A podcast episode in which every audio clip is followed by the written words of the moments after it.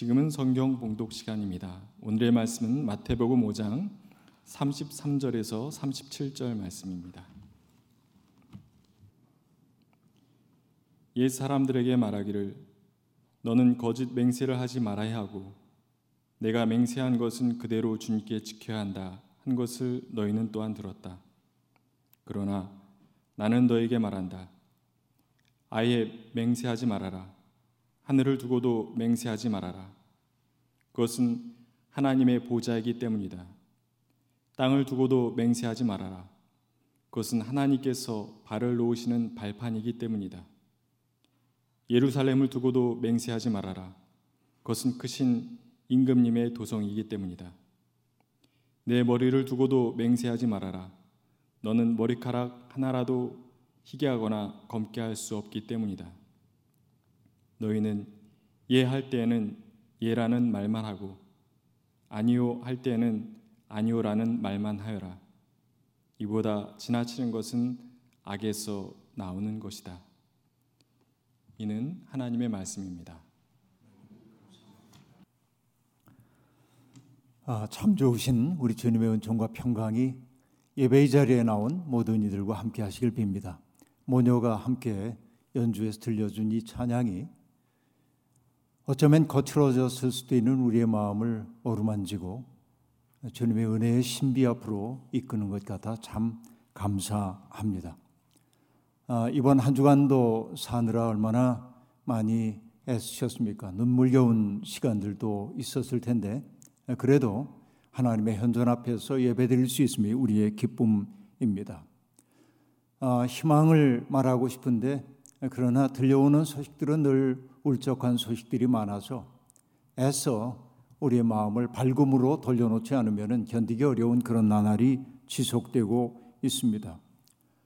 북한은 비무장의 민간인 표류하고 있는 탈진자를 구하기는커녕 그에게 총격을 가해 사살했습니다. 그의 시신은 여전히 찾지 못한 상태입니다.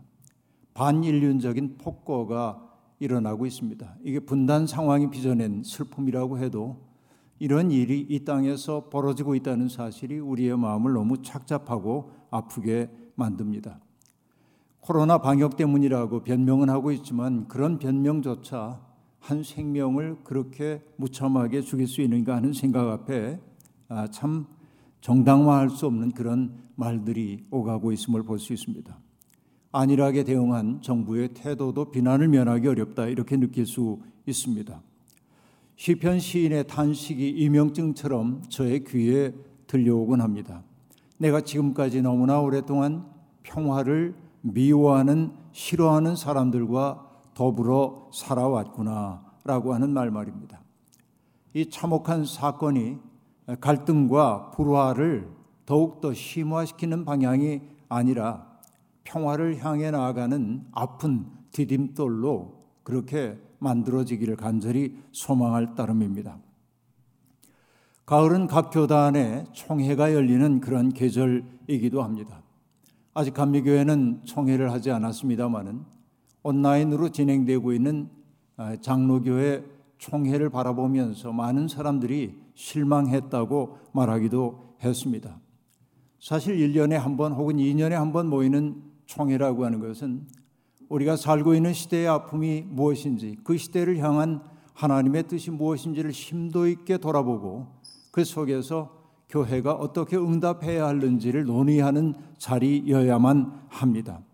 그런데도 불구하고 아, 교회는 그런 일들을 논의하기보다는 내부적으로 갈등이 있는 사안들을 처리하기 위해서만 몰두하고 있는 것을 볼 수 있습니다. 다시 얘기하면은 기득권을 지키기 위해서 법을 어떻게 자의적으로 사용할 것인지를 그렇게 사람들이 논의하는 것처럼 보입니다. 신학교회 이사회에서 정당하게 선출한 신학대 총장의 인준을 거부하기도 했습니다. 자기들에게 마음에 들지 않았기 때문에 그렇습니다. 그런가 하면은 법을 제정해 놓고도 대형 교회의 세습 문제를 이제는 제고해야 한다는 사람들의 헌의를 무시하고 슬그머니 넘어가기도 했습니다. 또 어떤 교단은 여전히 지금도 낡은 그런 패러다임을 가지고 여성에 대한 안수는 성경에 근거가 없기 때문에 여성 안수를 할 수 없다는 그 오랫동안 답습해왔던 그런 일들을 반복하기도 했습니다.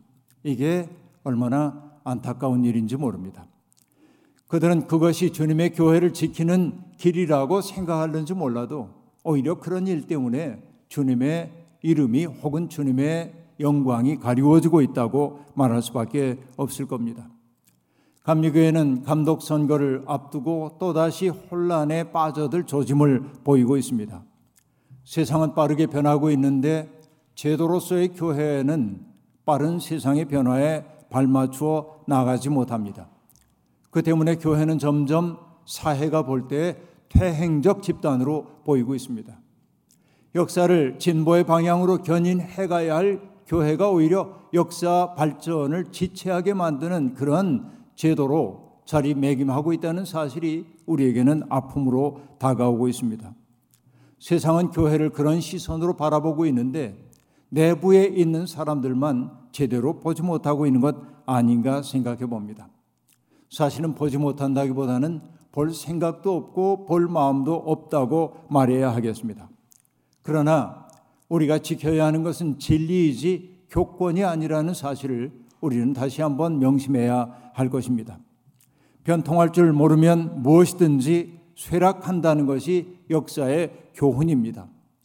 비록 더디더라도 변화의 방향을 향해 나아갈 때 우리는 하나님의 나라를 이 땅에 실현해 갈 수 있다고 말할 수 있겠습니다. 변화는 언제나 아픔과 동시에 찾아오기도 합니다. 지난 9월 18일 날 미국의 연방 대법관이었던 루스베이더 긴스버그라고 하는 대법관이 87세를 일기로 세상을 떠났습니다. 수많은 사람들이 그의 죽음을 애도했습니다. 그는 남성 중심적인 미국 사법부에 새로운 바람을 불어넣었고 여성들과 소수자들의 인권을 위해 거인의 행보를 보였던 아주 소중한 분입니다. 미국의 평화운동 잡지인 소저너스라고 하는 그 잡지에 이번 주 중에 올라온 글을 하나 제가 읽게 되었습니다. 파울라 푸엔테스 그렉혼이라고 하는 사람이 그 긴스버그를 추모하면서 썼던 글이었습니다. 긴스버그는 여성에 대한 수많은 장벽을 철폐한 사람이라면서 파울라는 그의 죽음을 애도했습니다. 그는 사람들이 당연하게 생각하는 많은 것들이 긴스버그의 노력에서 비롯되었다면서 몇 가지 예를 들고 있습니다. 1970년대 이전까지만 하더라도 미국 사회에서 여성은 자기의 이름으로 된 크레딧 카드를 만들 수 없었다고 합니다. 그리고 은행 계좌를 개설할 수도 없었다고 합니다. 남편의 서명 없이는 모기지론을 통해서 집을 살 수도 없었고 땅을 상속받을 수도 없었다고 말하고 있습니다. 그리고 임신한 여성들이 해고당하는 것이 매우 편리한 것이 미국 사회였다고 말하고 있습니다. 이런 모든 문제를 바꿔낸 것이 긴스버그 혼자만의 노력은 아니지만 그 모든 노력의 한복판에 긴스버그가 있었다고 이야기하고 있습니다. 그런 변화의 소중한 동력이었다는 말입니다. 긴스버그는 그런 의미에서 아무도 걸어가지 않은 길, 길 없는 곳에 길을 낸 사람이라고 말할 수 있을 겁니다. 바로 이것이 진정한 의미의 용기라고 말할 수 있겠습니다. 긴스버그를 추모하면서 저는 그의 책을 금주 중에 읽었습니다. 그 가운데 한 에피소드가 당시의 분위기를 알려줍니다. 긴스버그가 말합니다. 그는 하버드 대학 로스쿨에 들어갔었는데 어느 날 원장이 신입 여학생들을 환영한다며 집으로 저녁 초대를 했습니다. 원장은 그 여학생들을 자기 집 거실로 데리고 가더니 그 학생들 한 사람 한 사람에게 돌아가며 말해보라고 얘기했습니다. 어떤 말을 하라고 했냐면 남학생 자리를 빼앗으면서까지 하버드 대학 로스쿨에 들어온 이유를 말하라고 얘기했다는 겁니다. 그러니까 대학 로스쿨은 남학생들의 전유물로 여겨지고 있었던 것이죠. 그 여성들이 거기에 들어온 까닭이 뭐냐고 왜 남성의 특권을 빼앗냐고 물었다는 것입니다. 그 때문에 여러분 긴스버그의 별명 가운데 하나는 유명자한 RBG, 로스 베이더 긴스버그 RGB인데 여기 제가 유명자 하다고 얘기했는데 사실은 notorious라고 하는 영어 단어입니다. 그러니까 유명한데 나쁜 뜻으로 유명하다는 얘기입니다. 그러니까 이 겐스버그는 나쁜 의미의 유명한 사람이라고 사람들이 그렇게 말했다는 겁니다. 왜 그랬을까요? 늘 차별에 대해 항의하고 잘못된 것을 바로 잡으려고 했기 때문에 얻은 별명입니다. 그는 누릴 것을 다 누리고 사는 사람들에게는 매우 불편한 사람임이 분명합니다. 그런데 따지고 보면 진실을 추구하는 사람은 어느 시대이든지 불편한 사람들입니다. 예언자들도 당시에 불편한 존재였고 세례자 요한도 불편한 존재였고 심지어는 예수님도 성전 체제를 구성하고 있는 사람들에게는 매우 불편한 분이었음을 우리가 알 수 있습니다. 여러분 도스텝스키의 가라마조프 신의 형제들이라고 하는 소설을 우리가 많이 들어보셨을 겁니다. 거기에 나오는 대신문관 이야기가 있는데 15, 16세기 세비야에 그리스도께서 재림을 하셨습니다. 그것이 그 이야기의 한 대목입니다. 그런데 재림한 예수님은 환영을 받지 못했습니다. 어려움을 겪고 있는 사람들은 주님을 환영했지만 그러나 교회에 권위를 쥐고 있던 사람들은 예수님을 불편하게 여겼습니다. 사회 질서를 뒤흔든다고 여겼기 때문입니다. 그래서 대신문관은 한밤중에 옥에 갇혔던 예수님을 찾아와 입맞추면서 그에게 이제는 다시는 돌아오지 말라고 예수를 추방해버리고 맙니다. 아이러니하죠. 교회가 예수님을 추방한다는 사실 말입니다. 이것은 소설 속의 가상의 현실이지만 그러나 가만히 생각해 보면 오늘 우리의 현실과 무관하다고 말할 수 없습니다. 오늘날 교회도 불편한 사람들을 제거하려고 하고 있기 때문에 그렇습니다. 예수님은 왜 성전 체제를 구성하는 사람들에게 불편한 존재였을까요? 한마디로 말하면 예수님은 장벽을 허무는 분이었기 때문에 그렇습니다. 성전 체제를 구성하고 있는 사람들은 장벽을 만드는 사람들이었습니다. 거룩한 것과 속된 것을 가르고 남자와 여자를 가르고 죄인과 의인을 가르고 그리고 이방인과 유대인을 갈라놓는 것이죠. 갈라놓음으로 그들은 안심했습니다. 우리와 그들이라고 하는 이분법을 만들어 놓고 우리는 거룩하고 저들은 죄인이라고 말함으로 자기의 정당성을 확보하려고 했던 것입니다. 그러나 주님은 그런 그들이 만들어 놓은 장벽을 넘나들면서 사람들을 만나셨습니다. 인자가 온 것은 의인을 건강한 사람을 위해 온 것 아니라고 말씀하시면서 병자를 위해 왔다고 말합니다.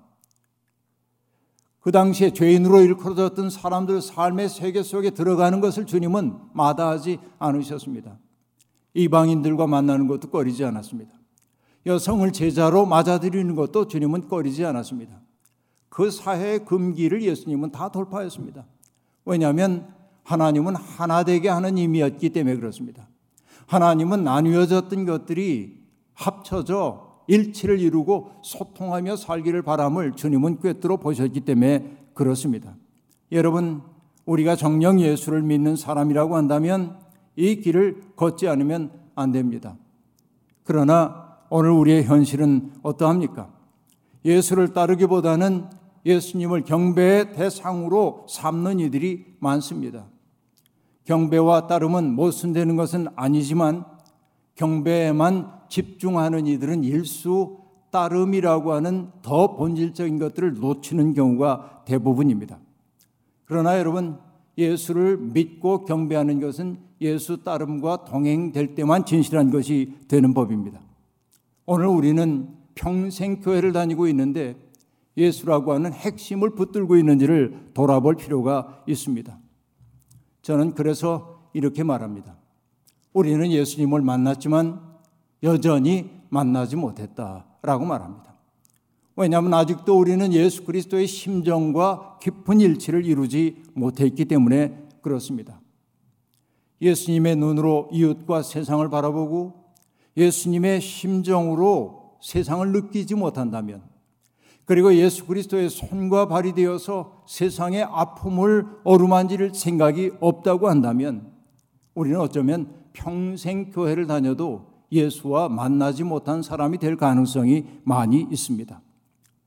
연약한 사람들에 대한 섬세한 사랑과 아낌 그리고 존중, 하나님의 꿈을 이루기 위해서 자신을 온전히 내려놨던 그 그리스도의 열정이 우리의 몸과 마음 속에 스며들 때 우린 비로소 그리스도의 이름에 합당한 존재가 될 것입니다.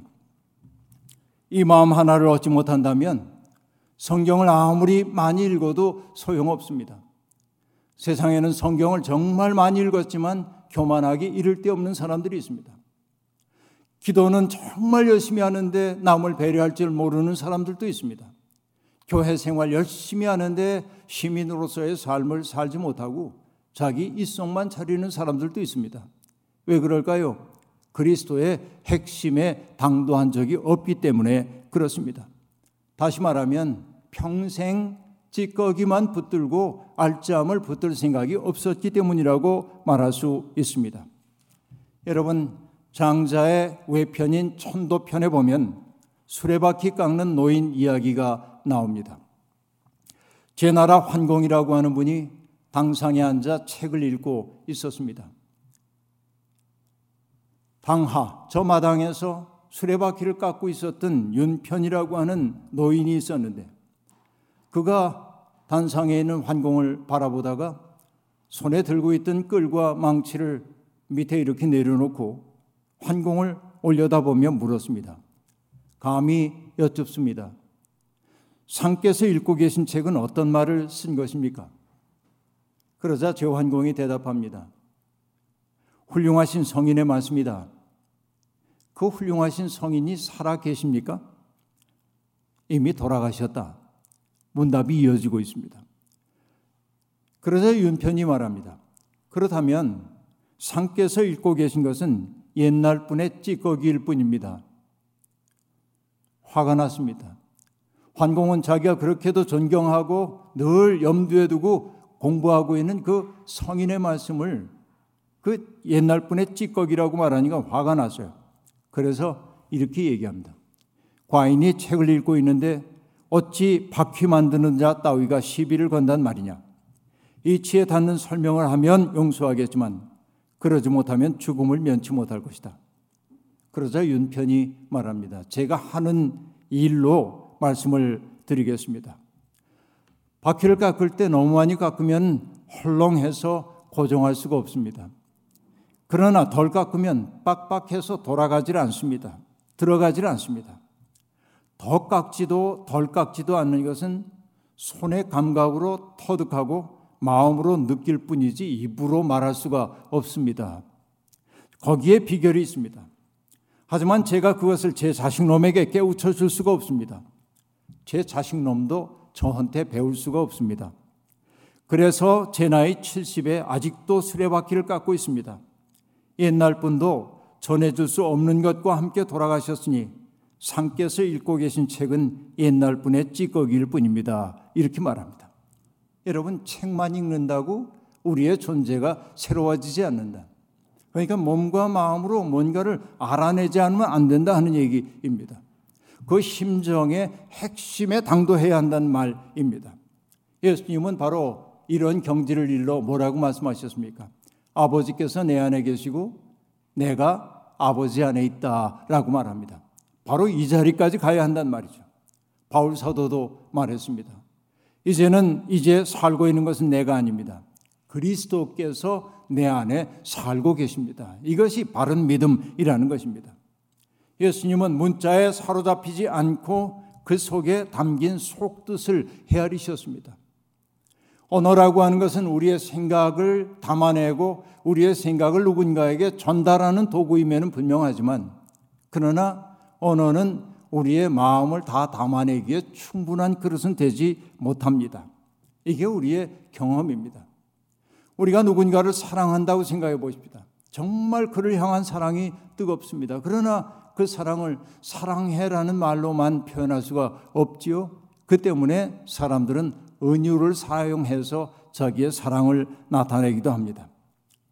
은유는 표현, 표현할 수 없는 것을 표현하기 위해 사용하는 말입니다.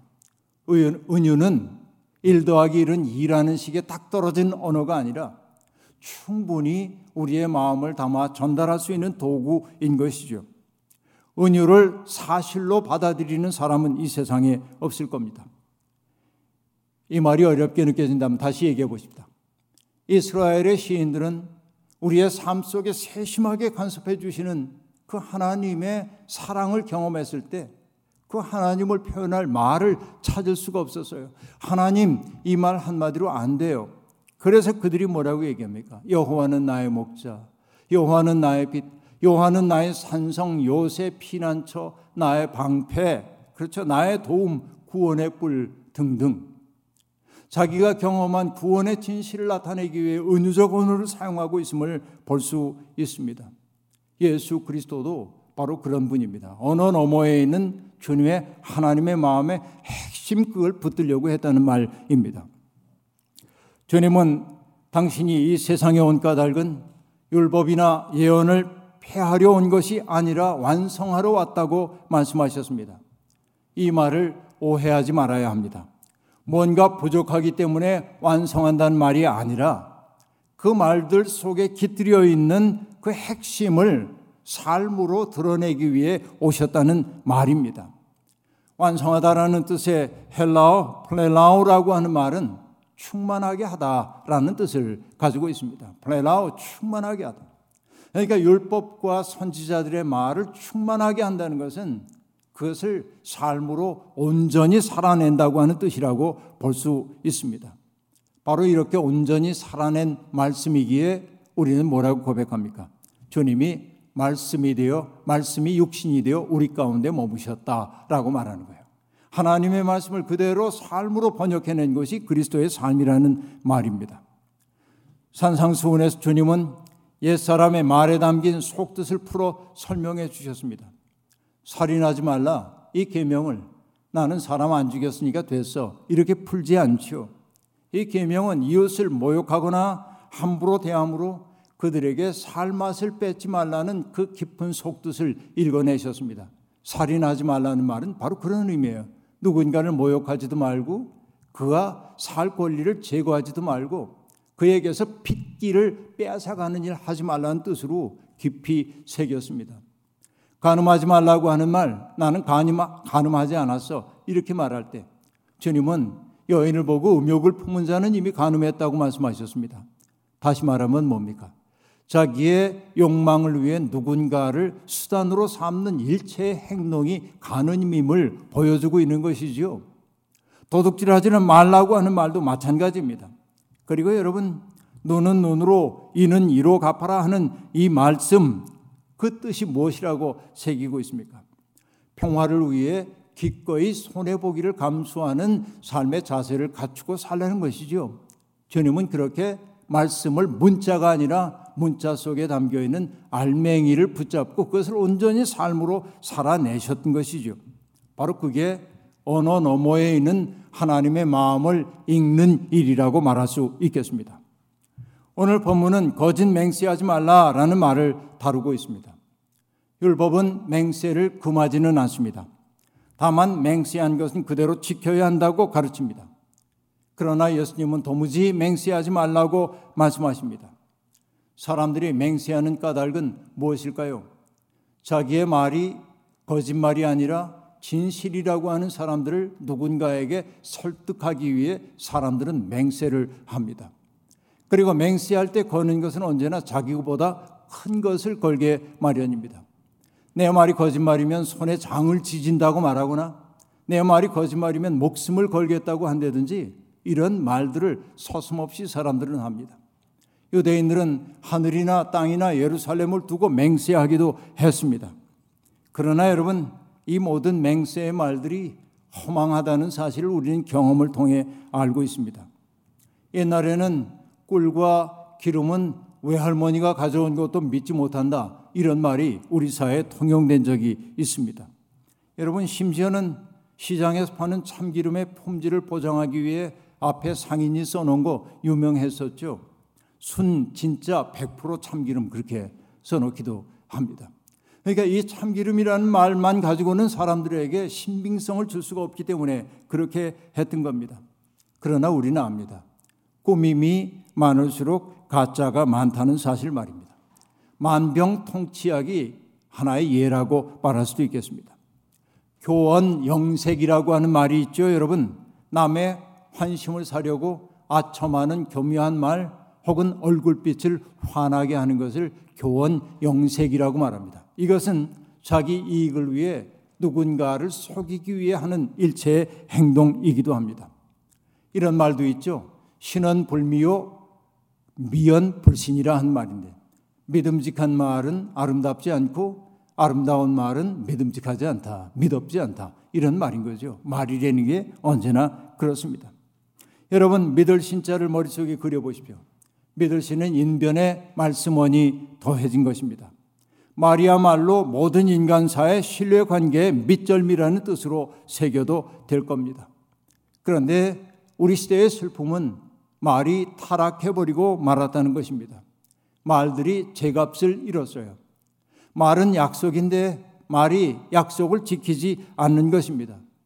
불의한 일을 저지르고 있는 사람이 가장 큰 불의를 저진 사람이 정의 사회를 구현하겠다고 말한다든지 혹은 부당한 이익을 탐하는 사람이 공정을 말하기도 하고 밥 먹듯 거짓말을 뱉어내는 사람들이 하늘을 우러러 한 점 부끄러움이 없다고 말하기도 합니다. 그 때문에 우리는 말을 믿지 못하는 시대가 되었습니다. 기자들이 말하는 언어도 믿을 수 없습니다. 정치인들의 말도 믿을 수가 없습니다. 학자들의 말도 믿지 못합니다. 이해관계에 따라 말이 달라지기 때문에 그렇습니다. 심지어는 종교인들의 말조차 믿지 못하는 시대가 되어버리고 말았습니다. 말의 타락이 우리 시대의 어둠의 본질입니다. 거친 말, 조롱과 냉소, 과장과 도끼를 품은 말, 자극적인 말, 편을 가르는 말, 전투적인 말들이 횡행합니다. 여러분 이런 시대에 우리들이 해야 할 일은 뭡니까? 누군가를 조롱하고 냉소하고 편을 가르기 위해 독한 언어를 쓰는 사람들을 우리는 더 이상 그들에게 귀를 기울이지 않는 노력이 필요합니다. 사람들을 이어주어야 하는 말이 흉기가 되어 세상을 떠돌고 있기 때문에 그렇습니다. 말이 독해졌습니다. 그 때문에 평범하고 일상적이고 담백한 말이 몹시도 그립습니다. 소설가 이청준 선생님은 일찍이 제 집을 잃고 떠도는 말들이 어떻게 사람들을 분열시키는지를 소설적으로 깊이 통찰했습니다. 그리고 그는 언어를 다루는 사람답게 말을 넘어선 말을 찾는 그 과정에 돌입했습니다. 그가 첫 번째로 머물렀던 자리는 어디냐면 판소리의 세계였습니다. 소리의 세계 속으로 가서 참된 말을 찾으려고 했습니다. 그런 후에 그가 머물렀던 것은 뭐냐면 소리는 있지만은 언어는 없는 구음의 세계로 갔고 구음의 세계를 넘어서서 결국은 깊은 침묵의 세계로 갔습니다. 이것이 그의 소설의 발전 과정이라고 말할 수 있겠습니다. 독해진 말들은 또 다른 독한 말들을 낳는 법입니다. 그 때문에 우리는 언어를 이제는 순화하고 일상적이고 담백한 말을 해야 하는 것입니다. 하나님께서 말씀으로 세상을 창조하신 것처럼 우리도 말로써 세상을 만들고 있습니다. 오늘 주님이 말씀하십니다. 너희는 예할 때에는 예라는 말만 하고 아니요 할 때에는 아니요라는 말만 하여라. 이보다 지나치는 것은 악에서 나오는 것이다. 이 말씀은 가끔 오용되기도 합니다.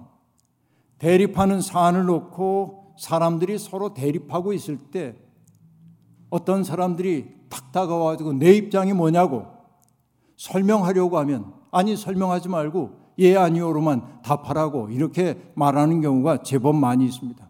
이거는 일종의 함정 질문입니다. 내 정체를 밝히라는 것이지요. 주님도 이런 함정 질문 앞에 서실 때가 많았습니다. 가이사에게 세금을 바칠까요 말까요 하는 것. 가늠하다 잡혀온 이 여인을 돌로 쳐 죽일까요 말까요 이런 질문들을 주님은 많이 들으셨습니다. 그 질문은 진실을 드러내기 위한 질문이 아니라 상대방을 곤경에 빠뜨리기 위해 하는 질문들입니다. 다양하고 복잡한 맥락을 제거한 채 예 혹은 아니오로 답하라는 말은 폭력일 때가 많이 있습니다. 주님의 말씀은 단호하고 확고하게 목에 칼이 들어와도 예할 것은 예하고 아니오 할 것은 아니오 하라는 말이라기보다는 자기 말에 신빙성을 더하기 위해 자꾸 뭘 덧붙이지 말라는 말로 받아들이는 게 옳을 겁니다. 기독교인의 말이 달라져야 우리 사회가 정화될 수 있습니다. 모르는 것은 모른다고 말하면 됩니다. 아는 것도 꼭 필요할 때만 말하는 절제가 필요합니다. 누군가를 조종하기 위해 말을 지어내서는 안 됩니다. 무엇보다 우리의 말은 관계를 이어주는 말, 북돋는 말, 생명을 살리는 말이어야 합니다. 말이 곧 인격입니다. 맹세가 우리의 부족한 인격을 보완해 주지는 않습니다.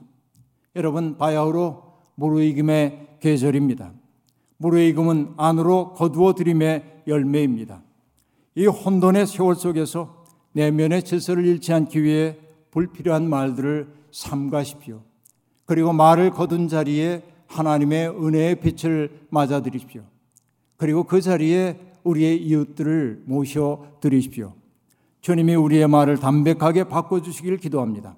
한 주간 동안도 우리는 살리는 말을 통해 주위에 평화의 분위기를 만드는 평화의 창조자들이 되기를 주의 이름으로 축원합니다. 아멘. 주신 말씀 기억하며 거듭의 기도 드리겠습니다.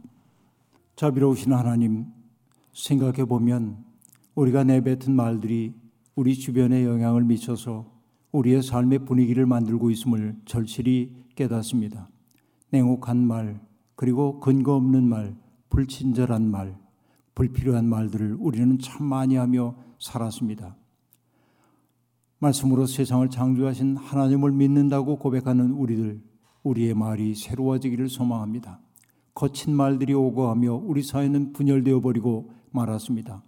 냉소적인 말들이 넘치면서 우리와 사람들 사이에 그 따뜻함이 사라져 냉랭함이 감도는 세상이 되어버리고 말았습니다. 먼저 우리가 변화되겠습니다. 살리는 말, 관계를 이어주는 말을 하며 살겠습니다. 담백한 말을 통하여 아름다운 세상 만들겠습니다. 하나님 안으로 깊이 거두어 들여가면서 이 가을에 우리의 존재가 하나님 보시기에 아름답게 무르익어 가기를 소망합니다. 주님 우리와 동행해 주옵소서. 예수님의 이름으로 기도하옵나이다. 아멘.